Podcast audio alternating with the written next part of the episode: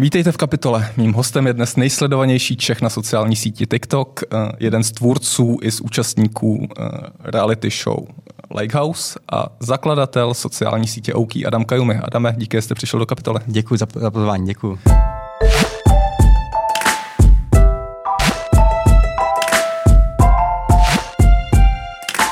Jak jsem vás představoval, trošku uh, schizofrenní pozice zakladatel a účastník reality show, ty, uh, reality show Leghouse, mám to chápat tak, že jste si pro sebe napsal vlastní reality show, které jste se pak účastnil? Uh, není tomu tak. Já jsem reality show Lighthouse, ano, skutečně zakládal nějakým způsobem, ta myšlenka původní šla ode mě.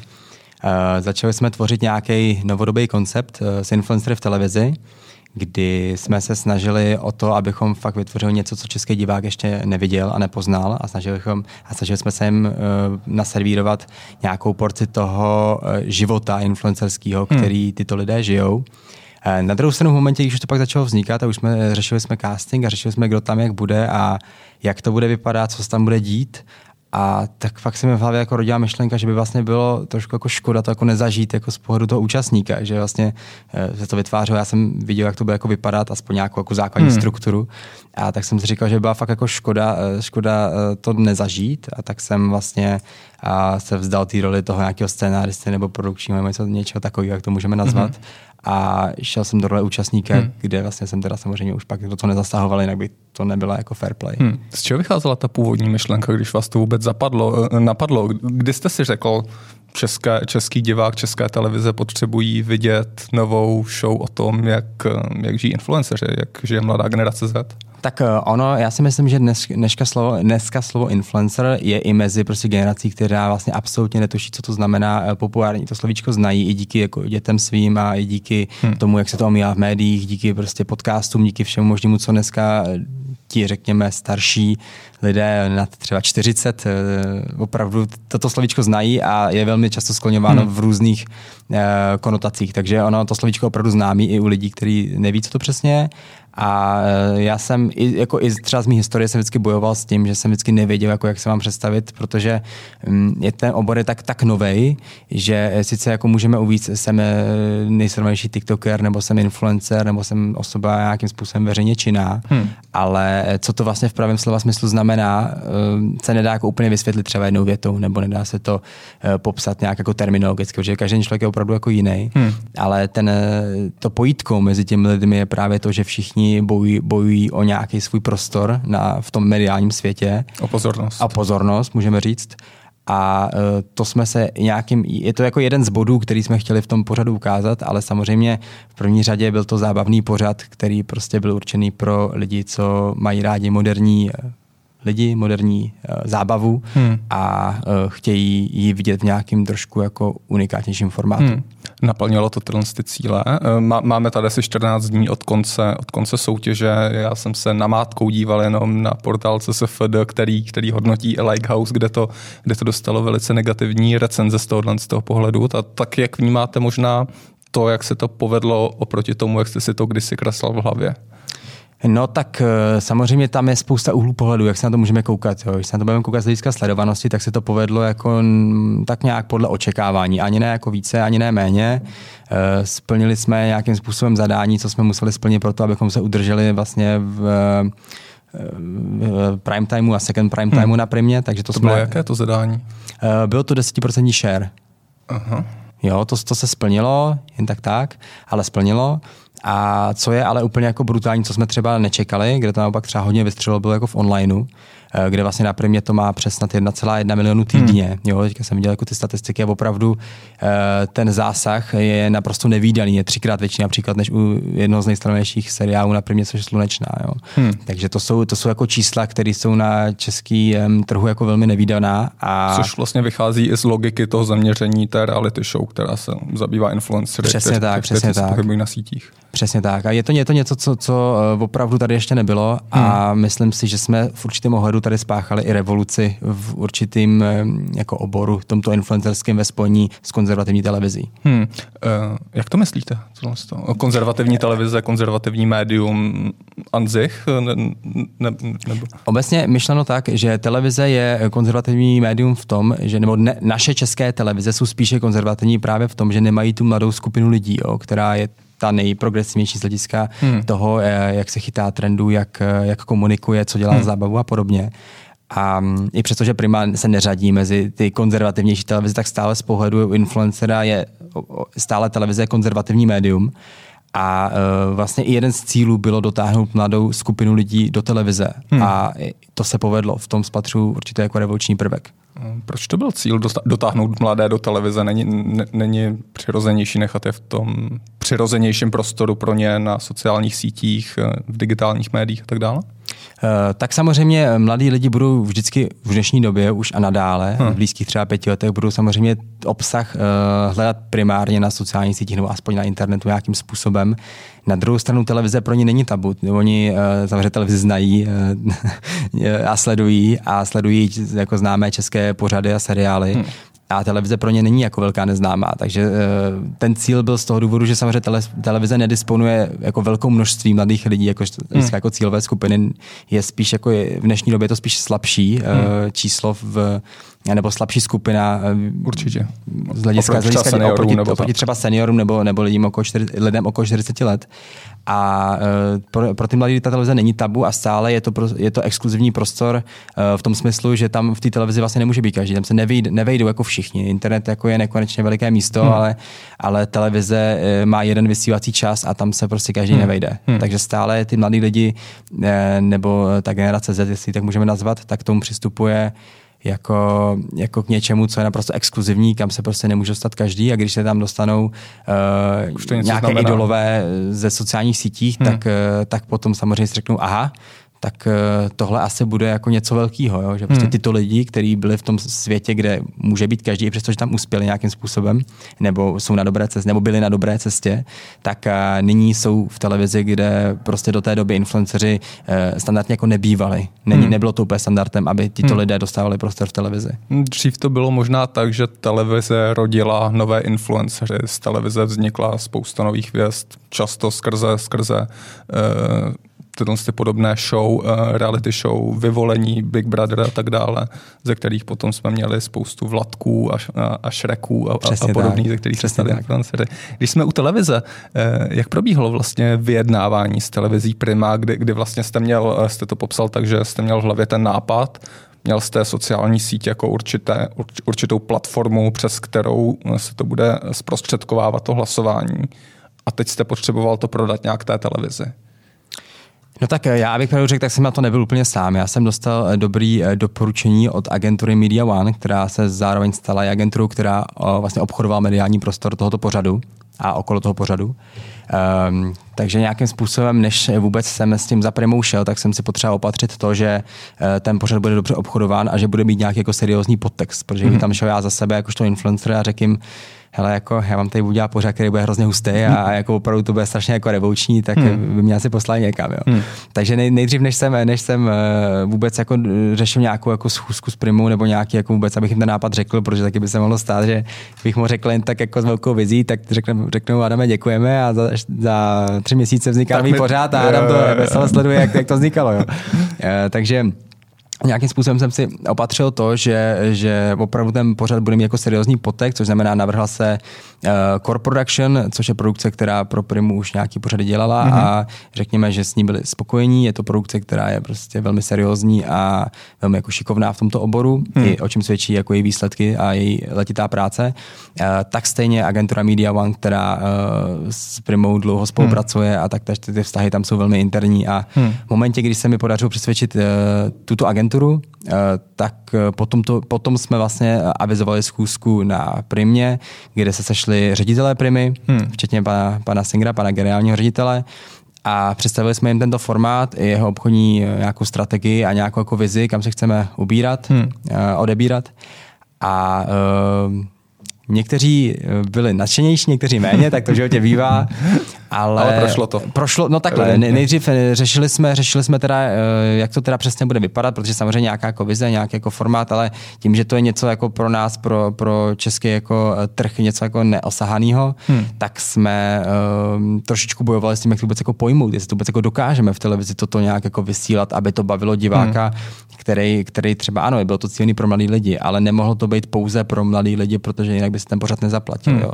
A vla, vla, vlastně jste měli poměrně dlouhý čas, po který jste to museli utáhnout. Bylo to vysílaný každý den po dobu nějakých tří měsíců, pokud se nepletu. Ano, dvou a půl, protože no. to bylo odloženo 14 dní kvůli hmm. covidu, ale technicky to hmm. na tři měsíce, ano. Hmm. Jo, takže opravdu zaujmout mladého diváka a zároveň jako neurazit staršího diváka, to bylo jako ta, ta výzva, kterou, kterou jsme museli vyřešit nějakým způsobem, aby to bylo života schopný, aby vůbec eh, Prima si mohla dovolit hmm. něco takového vysílat ve svém hlavním, na svém hmm. hlavním vysílacím kanále. Hmm do jaké míry do toho zasahovala Prima, co se týče produkce například, nebo co se týče směřování té vaší původní myšlenky? Tak Prima se angažovala spíše na začátku, kdy jsme řešili nějakou základní kostru. Nicméně ta finální výroba byla na core production, na hmm. externí produkci, která si vlastně eh, potažmo ve spolupráci s tou agenturou Media One řešili tu produkci sami uh, interně. Uh, takže hmm. v podstatě byla produkce vlastně od toho, aby to nějakým způsobem stvořila. Jasně. Takže uh, Prima už pak byla jenom ten rozhodčí prvek, že schvalujeme, schvalujeme u toho upravte, tohle vyhoďte a hmm ta už pak řešila jenom to, aby to bylo jako hmm. vhodný, aby se tam neděly nějaké jako průsery, nebo taky jsou nějaké jako no, zákony, co máme. A nějaké pokuty od nějaké... pro rozhlasové televizní vysílání přišly, co byly jsem tam nějaké upozornění, nevím, jestli už to jsou vyloženě pokuty dneska, ale nějaké upozornění přišly, hmm. myslím, že byly tři. Ono to bývá u těchto těch show spíš to, plusem to je takový, než mínusem, teda upřímně Jak si se to vezme, samozřejmě nějaká pokuta, když přijde, tak samozřejmě to zabolí, eh, ale ta, ta reality show je v určitém ohledu trošičku vždycky jako na hraně určitě jako morálky. Samozřejmě člověk to nesmí jako přestřelit, nesmí tam být něco úplně, jako, úplně hmm. za hranou, ale zase na druhou stranu člo, eh, v té reality show opravdu chcete, chcete mít něco unikátního, co, co ještě diváci neviděli. A teďka to myslím obecně třeba u nějakého konfliktu nebo hmm. cokoliv, co, co třeba nebylo ještě eh, zmedializováno, nějaká situace. Co tak samozřejmě. byl tady v Lighthouse to nejvýznačnější prvek z tohohle pohledu? Tak uh, ono trošku, trošku smutný je, že jsem se na to lidí ptal, tak mi řekl, že nejvýraznější prvek, co se jim nejvíc líbí, jsou hádky samozřejmě. Že? A je to, je to samozřejmě přirozený, protože vždycky takové ty uh, krizové situace jsou pro toho diváka jako nejvíc zajímavý. Hmm. A samozřejmě v těch krizových situacích se taky ukazují pravé tváře, ukazují se jako reakce okolí, hmm. jak, jak člověk se vlastně chová, protože tam ztratí jako tu svoji masku seriózně, opravdu začne se chovat tak, jak se skutečně chová, jaká je jeho povaha tak eh, to je to, je to nejvýznačnější, co si diváci přejí vidět, teda, se za to takže je trošku smutný na druhou stranu, ale, ale, eh, ale tak to prostě je, no to jako víme asi všichni. Hmm. Eh, na druhou stranu právě ta reality show je unikátní v tom, že opravdu vy do poslední chvíle nevíte, jak to dopadne, nevíte, jestli tam někdo bude konflikt, hmm. nebo tak tušíte, můžete předpokládat, kdo bude konfliktnější, kdo ne, ale v těch krizových situacích prostě ten divák teprve poznává, jak hmm. se kdo chová a v tom je to tak unikátní, že vlastně nemůžeme si říct, že příští týden sledujte jako krizovou situaci, kterou vám vytvoříme. To, tak to, I kdyby to produkce vytvořila, hmm. tak ty lidi stejně se, se neprojeví tak, jak by jim bylo jako řečeno. To, to úplně jako nejde. No. Hmm. Uh s touhletou odpovědí v hlavě, eh, jak jste přistupoval ke castingu? Vlastně mě zajímá ten obecný princip, Eh, na základě kterého se vybírají účastníci pro takovéto show. Hledáte nějaké charakterové osobnostní prvky u těch účastníků? Je to přesně takhle. A v podstatě úplně nejdůležitější prvek u jakékoliv show, a to nemusíme se bavit ani o show s influencery, je charakter těch lidí a nějaká jejich jako silná osobnost. Hmm. Um, spousta lidí narážela na sociálních sítích na to, proč někteří ty lidi nejsou třeba tak známí, že by tam zasloužili být někteří známější. A spousta lidí dokázala eh, pochopit, že eh, když je člověk známý, neznamená to, že vlastně v té show bude jako zajímavý. Jo, být, zná, být známý jako je krásná věc, určitě ve spoustě ohledech, ale pro takovouhle show je skutečně potřeba, aby ten, aby ten účastník měl hmm. silnou osobnost, aby eh, byl každý trochu jiný, takový ten klasický model, že máte někoho, kdo je, jako, kdo je moudrý, někoho, kdo, je, kdo jedná spontánně, kdo jedná hmm. moc promyšleně, někdo, kdo je chytrý, někdo, kdo je hloupější, někdo, kdo je veselější, kdo je smutnější, někdo, kdo je, někdo, kdo jedná víc pod emocemi, někdo, kdo je racionální, aby se tam tvořila ta diskuze, aby to bylo zajímavý. Ale to vlastně, vlastně popisujeme nějaké jako charakterové rysy, které jsou pro tu show absolutně klíčové. A samozřejmě jsme zohodňovali i to, kdo má kolik sledujících, jak je kdo populární, jak, jak eh, ho lidi vnímají a tak dále. i jsme zohledňovali jeho minulost třeba. Jo. Strašně důležitý bylo, aby nám nevyplynulo na, eh, na povrch, že někdo byl potom třeba, já nevím, třeba násilník, jo, nebo tak. Nebo svým způsobem to už by třeba bylo za tu hranou, hranou té morálky. Jo. Nechtěl Určitě. bychom jako mít v show někoho, kdo je třeba násilník. Samozřejmě to nejde vždycky jako vědět úplně, ale snažili jsme se a snažili se hlavně jako producenti vybírat ty hmm. lidi, na který třeba ani nevyplyne něco jako úplně jako nějaký hrdelní zločin, jo? Hmm. něco prostě, ne, co by mohlo toho člověka pak i třeba zničit. Opravdu měli jsme tam třeba i jednoho účastníka, který třeba, na koho se ukázalo, že v minulosti byl hodně holdoval drogám, jo. Aha. A jako hodně. A byly o tom různě jako, jsou fotky, videa, existují jich jako příliš hmm. mnoho. Hmm. A to by mohlo znamenat, že tento člověk by to třeba zmedializoval, že by pak si mohl třeba sáhnout na život, hmm. a by to jako strašně jako průser, hmm. že jo. Takže kvůli tomu jste řekli ne jeden z důvodů, proč třeba jsme to brali jako negativní eh, část to, toho hmm. účastníka. Hmm. A nakonec teda jsme řekli ne z více důvodů, ale... Jo, jo. Ale takovéhle background checky tam probíhaly velmi při, při výběru to, těch účastníků hráli tam tu roli. Ano, ano, ano. Hmm. Uh, už jsme tady nakousli trošku vyvolení Big Brothera, tam ty eh, reality show se dočkali svých pokračování druhých řád a třetích řád a čtvrtých řád. Čeká to i Lighthouse, druhá řada? No, um, já si myslím, že určitě nějaký pokračování Lighthouse bude, protože samozřejmě eh, Prima je velmi spokojená eh, s tím, co se tady dokázalo hmm.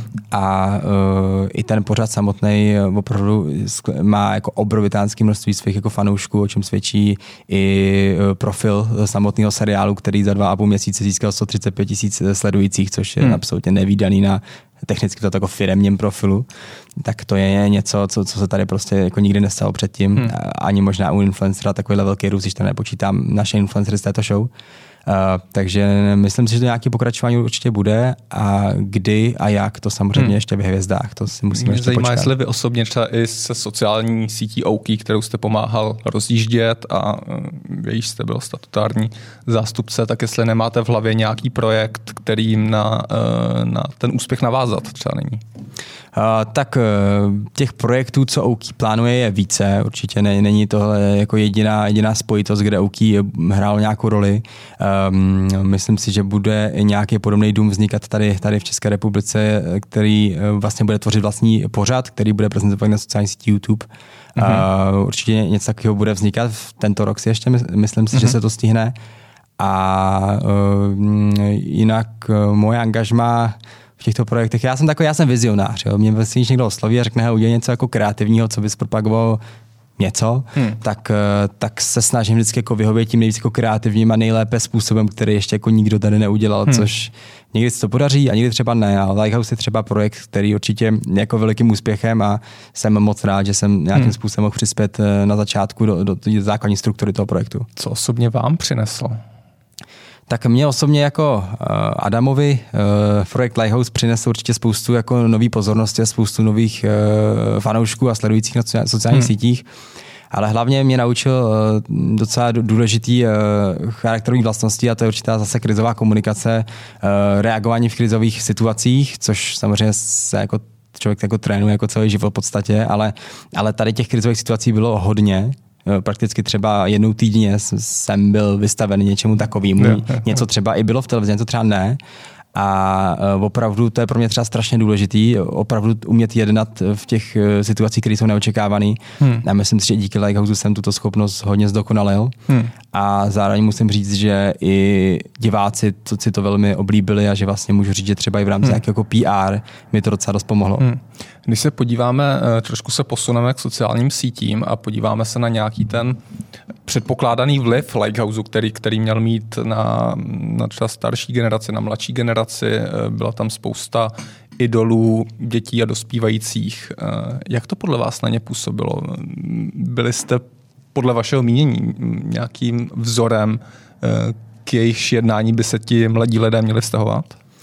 A toho asi nejde úplně generalizovat. Jo. Máte, máte tam určitě díly, které jsou, které jsou myšlený tak, aby si z toho lidi vzali příklad, aby si z toho něco odnesli, ale primárně tento, uh, tento formát je primárně slouží k zábavě. Jo. Není, hmm. to, není to formát, který nějakým způsobem by říkal nebo měl ukazovat lidem, chovejte se takhle, protože některé ty scénky byly skutečně jako přestřelený. Hmm Na druhou stranu ale spousta um, důležitého, který, co, spousta důležitých otázek, které jsme chtěli otevřít, jsme tam otevřeli a například měli jsme tam třeba hosta z organizace, Tichý, z organizace Tichý svět, což hmm. byl neslyšící uh, klučina, který vlastně uh, nám přišel ukázat jako znakovou řeč a cíl vlastně tohoto dílu bylo ukázat lidem, že vlastně tyto lidé jsou pl, plně pracovně schopní a uh, že prostě není potřeba hmm. vůči ním mít nějaké předsudky a podobně.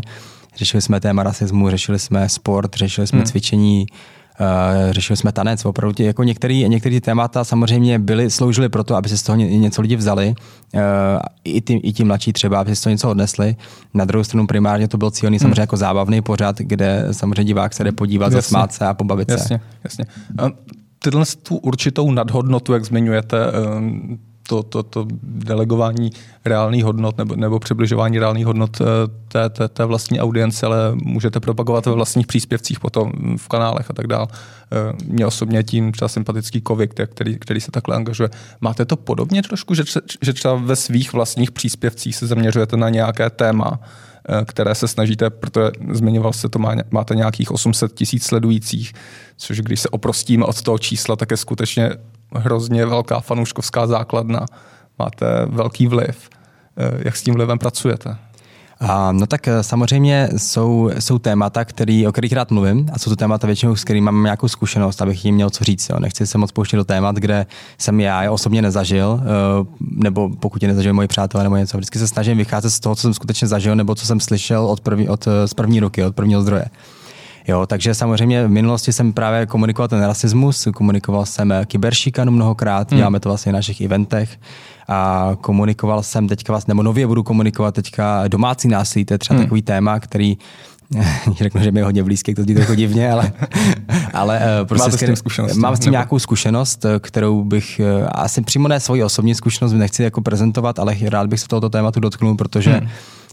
Mně připadá, že když přišel covid, tak eh, všechny, nebo většina médií fakt jako řešila jenom covid a neřešila třeba další důsledky covidu, což nejsou pouze Určitě. nakažený, ale třeba i zvýšený počet těchto případů, hmm. kdy, kdy eh, pachatel prostě eh, postupuje proti své oběti právě z pohledu jeho domova. Hmm. Tak, tak to bych teďka chtěl otevřít, protože mi je to nějakým způsobem blízký a protože hmm. mi to připadá důležitý. A taky jsem často řešil otázku diskriminace třeba LGBT skupiny. Jo. To, je taková, to je taková věc, která je třeba velký téma, že někdo říká, někdo tvrdí, že LGBT skupina dostává příliš veliký jako prostor pro nějakou jejich eh, jako prezentaci, že, že, hmm. Eh, že lidi, co nepatří do této skupiny, ten prostor nedostávají.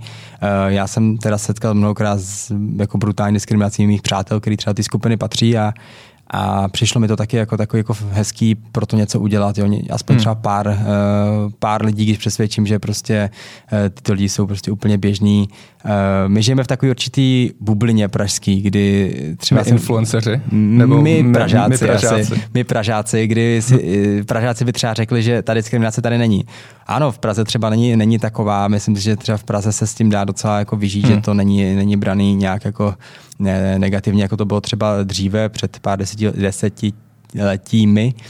A Uh, naopak, ale já pocházím z malého města, já znám i jinou story než, než tu pražskou hmm. a tam to opravdu problém je. Hmm. Uh, určitě Praha trpí na pragocentrismus, na pragocentrismus a, a, a na určitou bublinu, co, co, což myslím, že si tady na Infu uvědomujeme a vyrážíme často do regionu.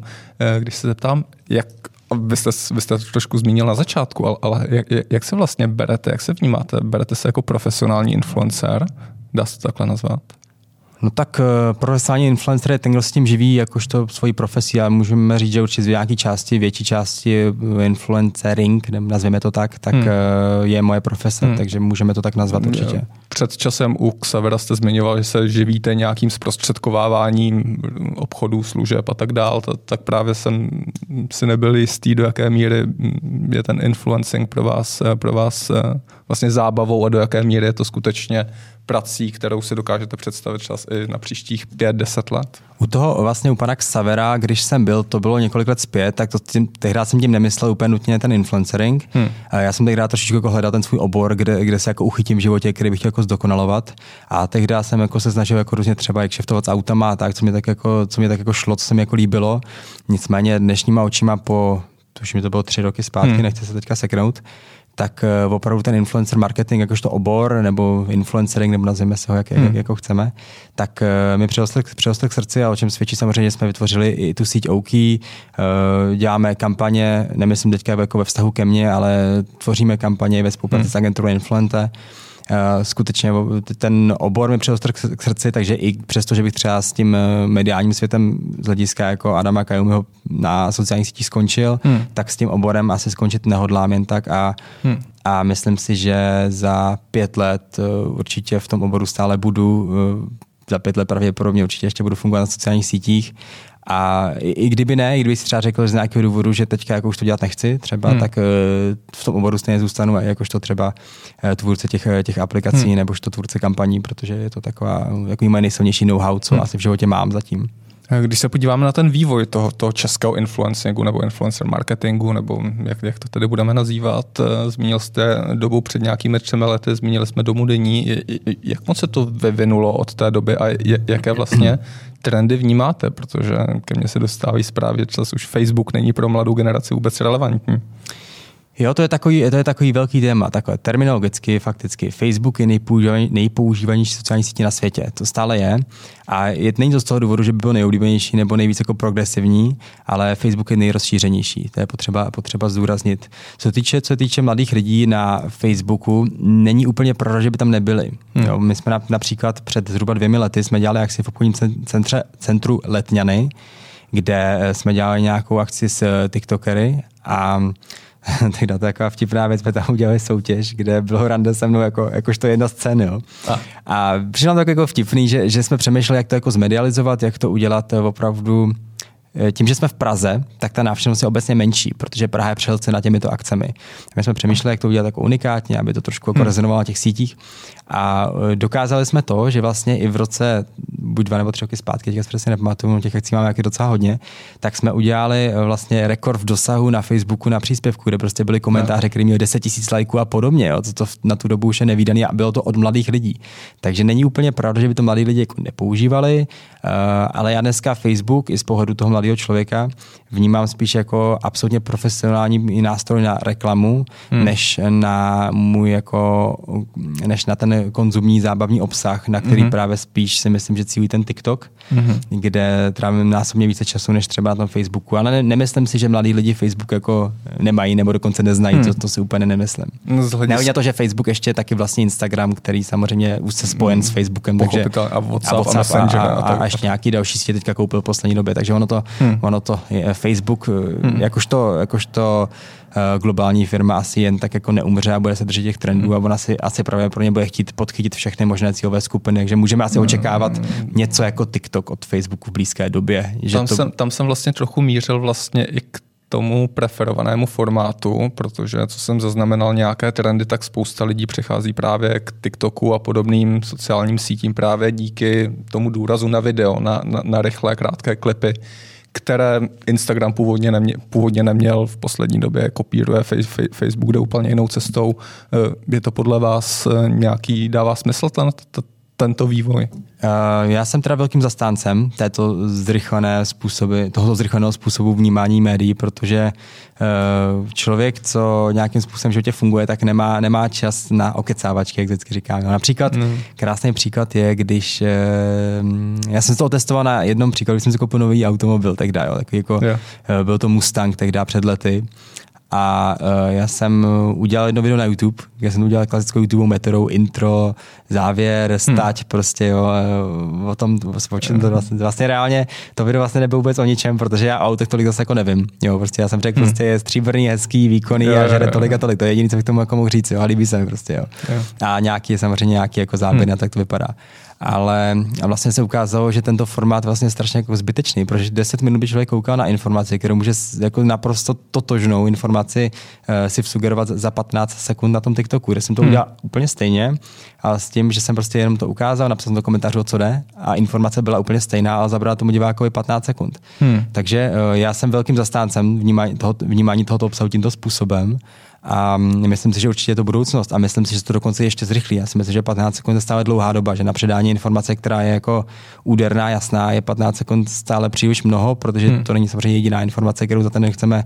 získávat, ale chceme jich samozřejmě vidět co nejvíce. Hmm. Já myslím, že jsou nějaké studie, během které, kdy se člověk během dvou vteřin rozhodne, jestli chce v, tom, v té konzumaci pokračovat, nebo jestli dá na další příspěvek. Tak a na základě takže... toho přesně funguje i TikTok. Když vy hmm. ne, ne, eh, neuděláte dojem na toho diváka v prvních dvou sekundách, tak vaše video pravděpodobně úplně zanikne hmm. a nebude vidět. Hmm.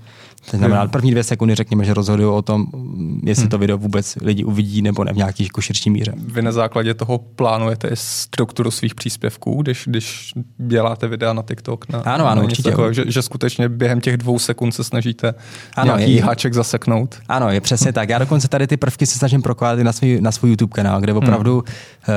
uh, je to, asi se to nedá úplně přesně vysvětlit, člověk by se spíš musel podívat na to, když se třeba to zaměří a zjistit, jaký ty body to video vlastně obsahuje, který vlastně podvědomě jako nevidí, ale Jasně. když se pak nad tím zamyslí, tak v tom střihu opravdu je třeba dobrý jako fakt nějaký náhled, nějaký záblesk něčeho, co se bude dít na začátku i toho YouTube, i toho TikTokového videa, jo? že hmm. opravdu, když ten divák jako je vsunutý do děje, jako teď se bude dít toho. Například já nevím, teďka mě stavila kontrolně policie, jsem tam měl. A kdybych to chtěl jako točit a dával bych to jako na YouTube třeba, hmm. no tak bych dal záběr prostě, jak třeba dávám doklady a s nějakým třeba uh, nějakým, nějakou jako myšlenkou, že co se stalo. Jo, třeba. A jenom jako záblesk. Jo. A, podstatě, a ten divák už čeká celou dobu na tu situaci, kam, kam dojde a je to strašně důležité. Na tom TikToku to musí být ještě jako, ještě jako rychlejší, tak tam by to bylo třeba jenom já nevím, fotka třeba toho polici, hmm. policejní auta například, aby člověk byl vtažený do děje, něco se bude dít. A teďka hmm. sleduju do konce toho videa, co se bude dít. A tam to bude vysvětleno, Jasně. že šlo, jako vlastně nešlo vůbec o nic, ale, ale že... Takový clickbait, který je takový... Takový clickbait, ale technicky to, to není clickbait, protože to je obsah toho videa, ano. který skutečně, ta, skutečně tam v tom videu bude. Hmm. Ale, hmm. hmm. ale samozřejmě má za cíl toho diváka upoutat. Řekněme, že to něco jako,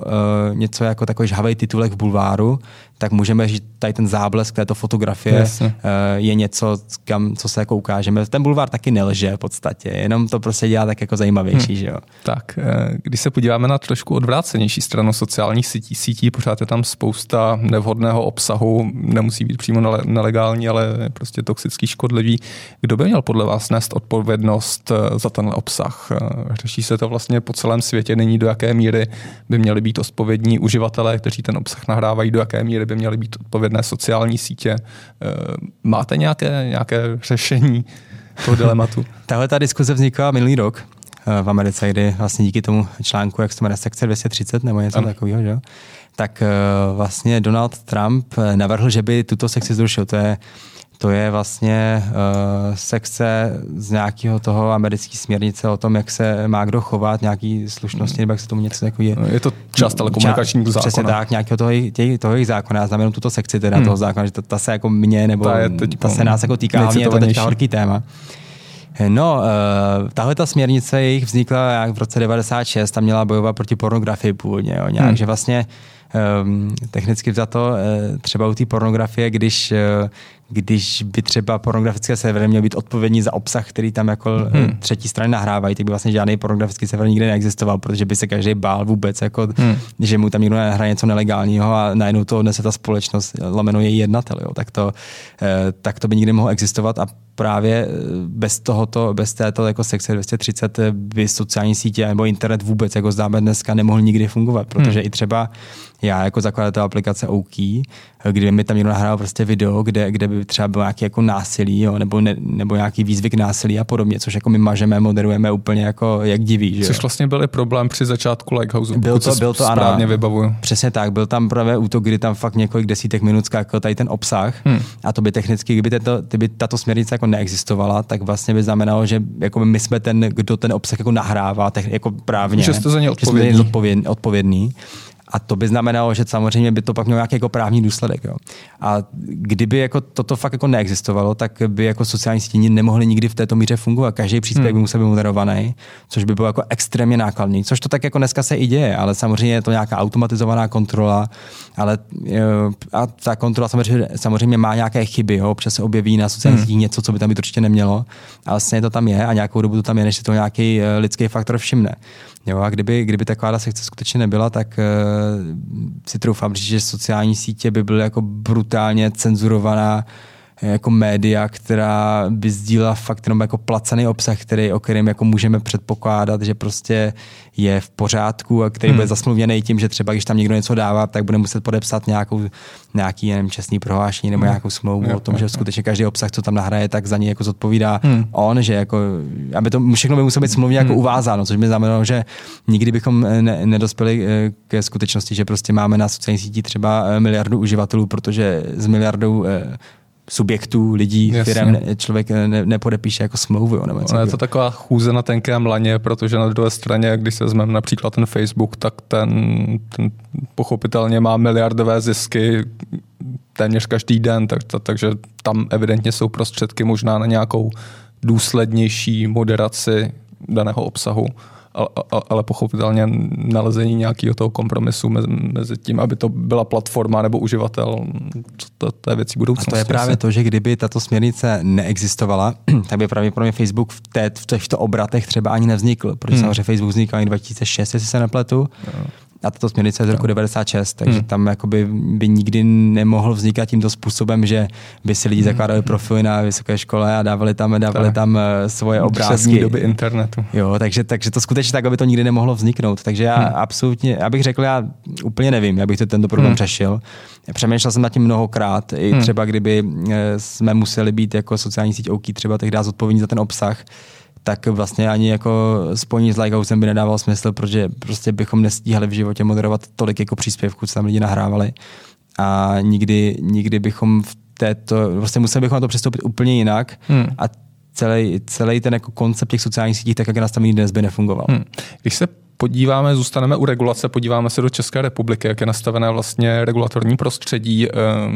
Ohledně influencer marketingu, je, jak, jak to hodnotíte? Je, je podle, protože jsou tady samozřejmě případy časté neoznačování, kdy influenceři propagují nějakou značku, jsou placení, placení za nějakou značku, uh, za nějakou propagaci a, a nepřiznají to, když to řeknu takhle, ta, takhle otevřeně. Hm, pořád tady jsou nějaké propagace alkoholu a tabáku, co, co, což, je, což je další pro, pro, pro.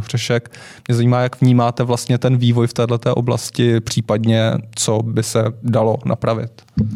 Tak uh, samozřejmě, pokud se já nepletu, tak označování reklamy není povinné z hlediska naší legislativy, pokud nejde třeba o tabákové výrobky, které mají nějaké náležitosti, alkohol, loterie a podobně. To, ano, ale to, to je samostatná kategorie. To je samostatná kategorie, ale pokud se nepletu. První to je, v rámci nějakého etického kodexu. Je to nějaký jako etický kodex, hmm. ale vlastně ono to je prostě jako neprokazatelné, zda jde o reklamu nebo ne na, tě, na těch hmm. sociálních sítích, pokud vyloženě uh, ten influencer jako udělá chytře, tak samozřejmě, samozřejmě to dokáže skrýt. Jo? To ale... nikdo samozřejmě nepochybuje, že to jde. To, to, to. Ale, ale samozřejmě eh, já používám termín férový influencer, kdy prostě hmm. jsou influenceri, který, kteří uh, jednají podle nějakých jako etických zásad, které tam máme nastavený a samozřejmě reklama by vždycky měla být označená. Stejně já bych si byl příklad z televize, jo. tam samozřejmě těch pravidel je násobně více a mají hmm. tam i, i samozřejmě orgán, který toto kontroluje, jo, jak to má vypadat. I to sdělení má být konkrétní, hmm. mít nějaký, nějakou konkrétní formu, když někdo sponzorem, když někdo přináší, jako, tak, tak to všechno jako musí být řečeno. Na sociálních sítích je určitý jako um, určitá jako uh, vrytá povinnost, že prostě každý příspěvek, který je reklamní, by měl obsahovat aspoň označení ad, nebo uh, reklama, nebo pod hashtagem, nebo, hmm. nebo placené partnerství, prostě, nebo to na YouTube existuje jako kolonka, kdy vy označíte, hmm. že jde o placené partnerství, tudíž to pak nemusíte uvádět, že tam to svítí, Jasně. že to je placené partnerství. Uh, taky pak přichází otázka, co je placené partnerství, za když je nějaká spolupráce barterem, jestli to je jako terminologicky placené partnerství.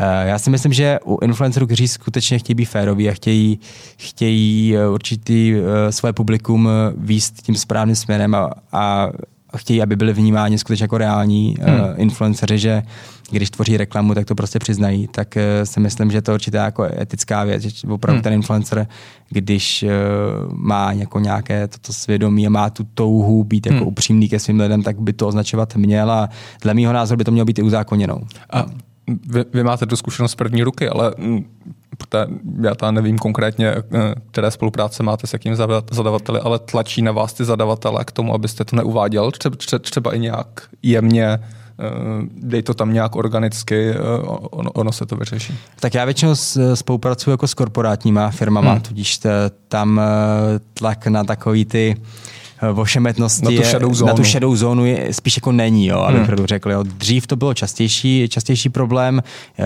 protože samozřejmě někdo je toho názoru, že když to jako reklamu neuvedeme, tak je vlastně víc jako autentická. Přesně tak. A, a vlastně v tomto ohledu by asi měli pravdu, že může být jako hmm. autentická, aspoň dočasně pro toho influencera, že tomu lidi jako víc jako věří. Jo. A na druhou stranu uh, nesetkal jsem se v poslední roky s tím, že by to někdo po mně vyžadoval jako to nějak jako skrývat nebo to neuznat jako přímo. Hmm.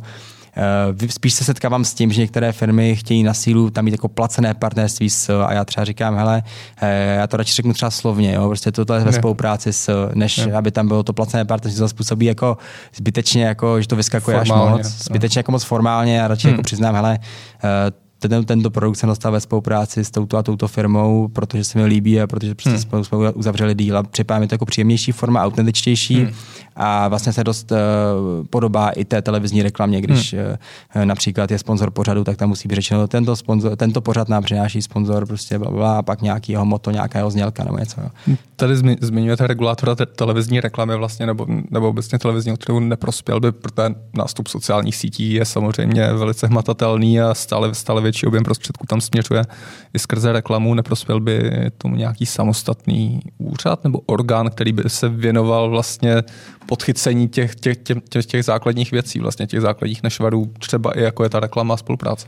No, eh, prospěl, ale prospěl, kdyby ten orgán měl jasně pevná pravidla. Určitě sám víš, že i v televizi prostě eh, ta rada pro zlasově televizní vysílání hmm. opravdu je taková jako velká otázka, jo? že vlastně ano, jsou nějaké jako pravidla a například u toho to bylo krásné. Například třeba není zakázaná konzumace alkoholu, ale je zakázaná nadměrná konzumace alkoholu nebo spojení alkoholu třeba s zábavnou činností, je, pokud je to koukají mladiství.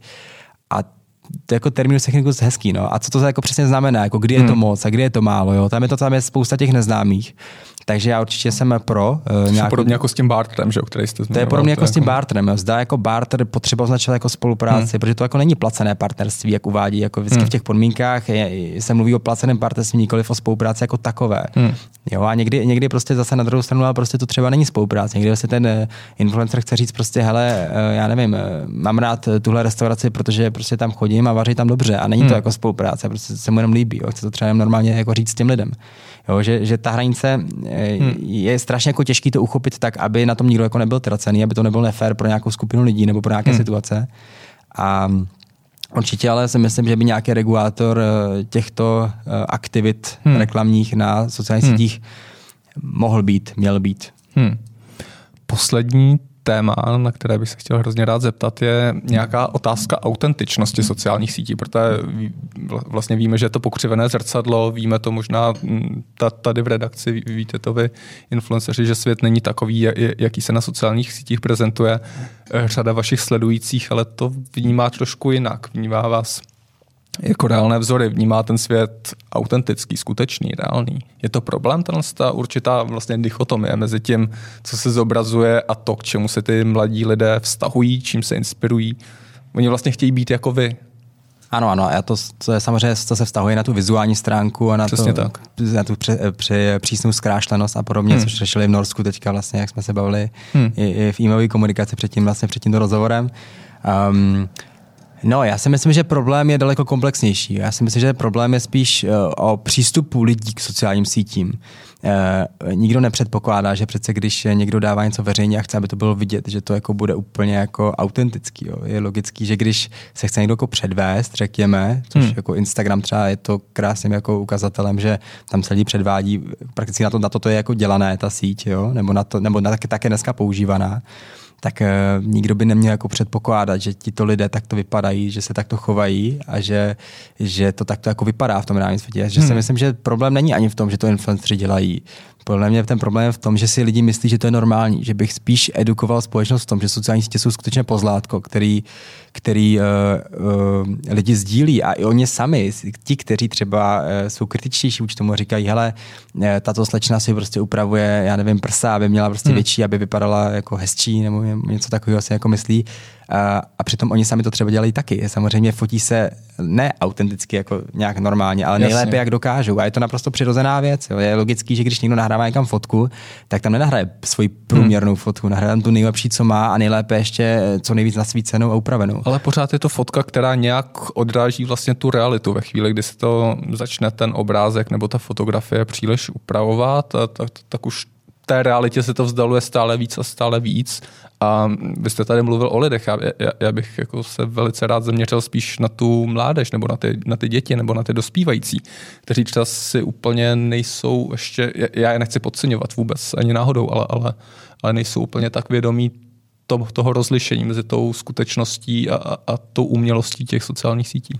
A samozřejmě jako je, to, je to problém, je to problém, protože samozřejmě uměrně tomuto trendu vzniká více třeba psychických poruch a, hmm. a poruch jako osobnosti a prostě lidi ztrácí někteří jako sebevědomí, že prostě vidíš, že jsou strašně krásní a pak se podívá na sebe do, do zrcadla a najednou zjistí, ale jako jak je to možné, jako, kde to, jako, kam na to chodí. A když si občas taky říkám, když projdu sociální sítě, to jsou tak pěkný holky, hmm. že jsem je neviděl, jak je to možné. Jako, Klasická jako, média se to jsou taky kritizovaná pravidelně, že, že, že zobrazují sami, sami, samé supermodelky a tak dále. Samozřejmě, samozřejmě. Ale za mě ten problém, jak říkám, je daleko komplexnější a spíše v tom přístupu i, i mladých lidí, obecně jako lidí k sociálním sítím. Nikdy si myslím, že by lidi jako neměli brát sociální sítě jako knihovnu prostě reality. Myslím si, že i děti by měly být edukovaný v tom, že tyto fotky jsou upravené, tyto hmm. fotky jsou to nejlepší, co ty lidi dokážou sebe dostat. Hmm. A tak bych k tomu měl přistupovat, že pokud si vezmeme jakýkoliv člověk, nebo téměř jakýkoliv člověka, eh, postavíme ho eh, do nějakého prostě make-up centra, kde ho nalíčíme úplně Jasně. nejlépe, jak dokážeme, uděláme profesionální fotografie, dáme to na internet, ty fotografie ještě trošku jako, hmm. dáme jim trošku jako lehčí tuning, eh, tak tak to prostě bude pravděpodobně velmi hmm. dobrý u, u téměř kohokoliv a musí s tím dát tu práci, a, hmm. ale samozřejmě neodráží to, to, jak ten člověk skutečně vypadá, ale to je to, čím, kam chci jako narážet, že opravdu ten přístup lidí k sociálním sítím by měl takto být nastavený. Eh, hmm. Protože my nikdy se nedostaneme do stavu, že by, eh, jak třeba v Norsku, dali eh, lidem povinnost, nebo influencerům, jak to tam mají, povinnost označovat fotky, že jsou editované. No, tak, hmm. tak každá fotka dostane hashtag edited, jakože Kdybychom to zavedli u nás, tak se stane tohle, ale ten problém vlastně jako nezmizí. Pokud to lidi budou takhle vnímat, tak hashtag edited jim moc jako nepomůže. Jo? Hmm. Že vlastně je jako hezký, že přiznáme, že ta fotka je editovaná, eh, což ale většinou je evidentní, že ta fotka je editovaná, hmm. nebo možná mám určitou profesní slepotu, že někdo se třeba nemyslí, ale ale ten problém bych já řešil spíše edukací lidí ve směru k sociálním sítím, aby to tak nebrali, hmm. než uh, měněním toho obsahu, nebo uh, aby ty lidi tam dávali hashtagy editováno, upraveno, nabarveno, vybustěno nebo něco takového, hmm. tak uh, to je jako moc krásný, ale když to lidi budou brát, jako že to je stále realita, tak, tak se hmm. ten problém vyřeší. Mě vlastně v tomhle kontextu napadnul uh, nedávný dokument z HBO, jmenuje se to Fake Famous, falešná sláva, kde, kde vlastně režisér vzal tři lidi z castingu běžné, běžné eh, lidi, kteří mají stovky, možná pár tisíc sledujících, eh, dal je pod profesionální tým eh, make-up artistů a, a osvětlovačů a tak dál, vyslali je do světa. Okamžitě vlastně to narostlo na desítky, stovky tisíc sledujících až miliony. Opravdu se ukázalo, že, že je vlastně hrozně jednoduché z člověka udělat toho, toho influencera prostřednictvím i těchto těch změn, toho make-upu, toho nasvícení, těch fotografií krásných.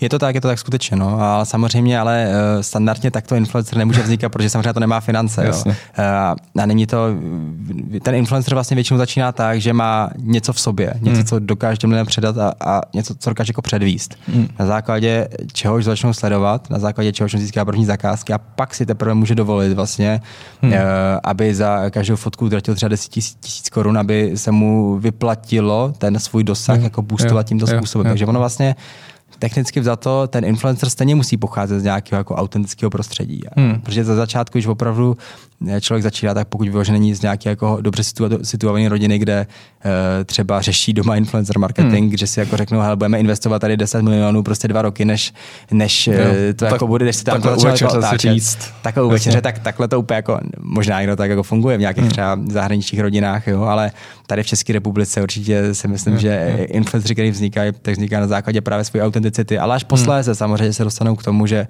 fotky editují, že, že se nějak zkrášlí, protože samozřejmě hmm. ta honba za tou pozorností a zatím eh, se zalíbit co největší hmm. jako mase lidí samozřejmě tam je a ale eh, ten základ si myslím, že u nás je většinou velmi autentický. Ale hmm. klíčový, klíčový je podle mě vždycky ten přístup těch, eh, těch diváků k sociální síti. To je hmm. podle mě kámen úrazu. Určitě. Adame, díky, že jste přišel do kapitoly. Myslím, že jsme probrali všechno, eh, všechno co jsme měli probrat. Eh, díky, přeju, ať se daří na sociálních sítích, ať prolomíte milion na TikToku. Kolik vám zbývá? Nějakých 200 tisíc. No. 200 tisíc, tak, tak, tak snad kapitola aspoň trošku přispěje. díky, mějte se dobře, posluchačům děkuji, že sledovali a my se někdy uvidíme příště. Děkuji za pozvání. Děkuji, nashledanou.